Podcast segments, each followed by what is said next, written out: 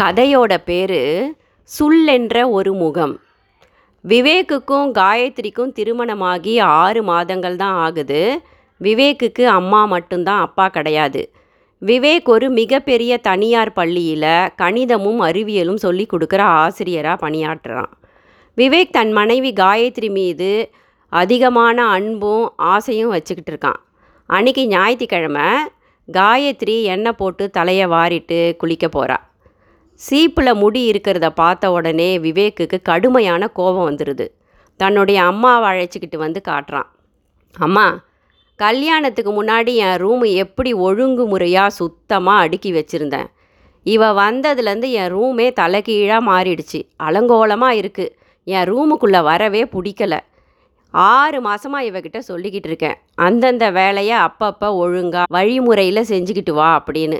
எங்கே கேட்குறா நீ தான் சொன்ன நாற்பத்தெட்டு நாள் ஒரு விஷயத்த செயல்படுத்திக்கிட்டு வந்தால் அது பழக்கமாயிடும்னு.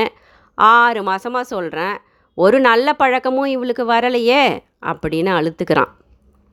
இப்போ காயத்ரி குளித்து முடிச்சிட்டு வரா நான் தான் இன்றைக்கி சமைக்க போகிறேன் அத்தை அப்படின்னு ஆர்வமாக சொல்கிறா விவேக் சொல்கிறான் ஆமாம் நீ சமைக்கிறதெல்லாம் இருக்கட்டும். முதல்ல சீப்பில் இருக்க முடியை எடுத்துகிட்டு போய் டஸ்ட்பினில் போடு. அப்படியே களைச்சி போட்டிருக்க பாரு பெட்டு மேலே துணிகளெல்லாம். அதெல்லாம் மடித்து அடுக்கி வெய் ஒழுங்கா. வந்த உடனே பாரு பெட்டு மேலே டவலை போட்ட. கொண்டு போய் வெளியே காய போடு. ஆ பாத்ரூமில் பாரு உன்னுடைய அழுக்கு துணிங்க அப்படியே கிடக்கு. அதை கொண்டு போய் வாஷிங் மிஷினில் போடு.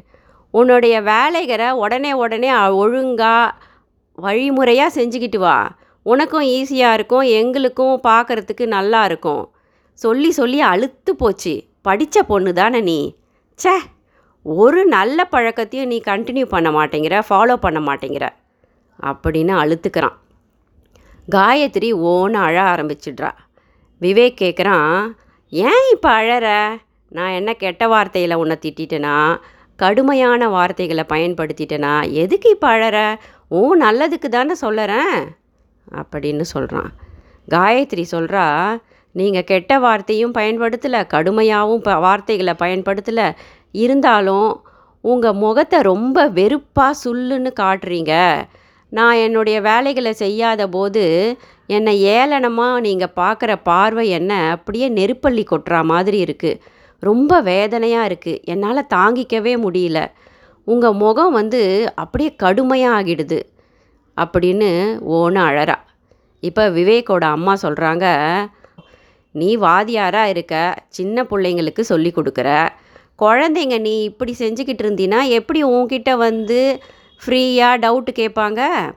சொல்கிறத நல்ல விஷயமா இருந்தாலும் பொறுமையாக நிதானமாக அன்பாக சொல்லணும். அப்படி சொன்னினா கட்டாயம் எல்லோரும் ஃபாலோ பண்ணுவாங்க. புரியுதா? உன் பேரும் கெட்டு போகாது.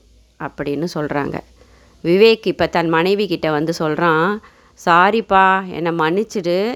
எனக்கு கொஞ்சம் டைம் கொடு. சரியா? என்னுடைய இதை மாற்றிக்கிறேன் அப்படின்னு சிரிக்கிறான். நன்றி.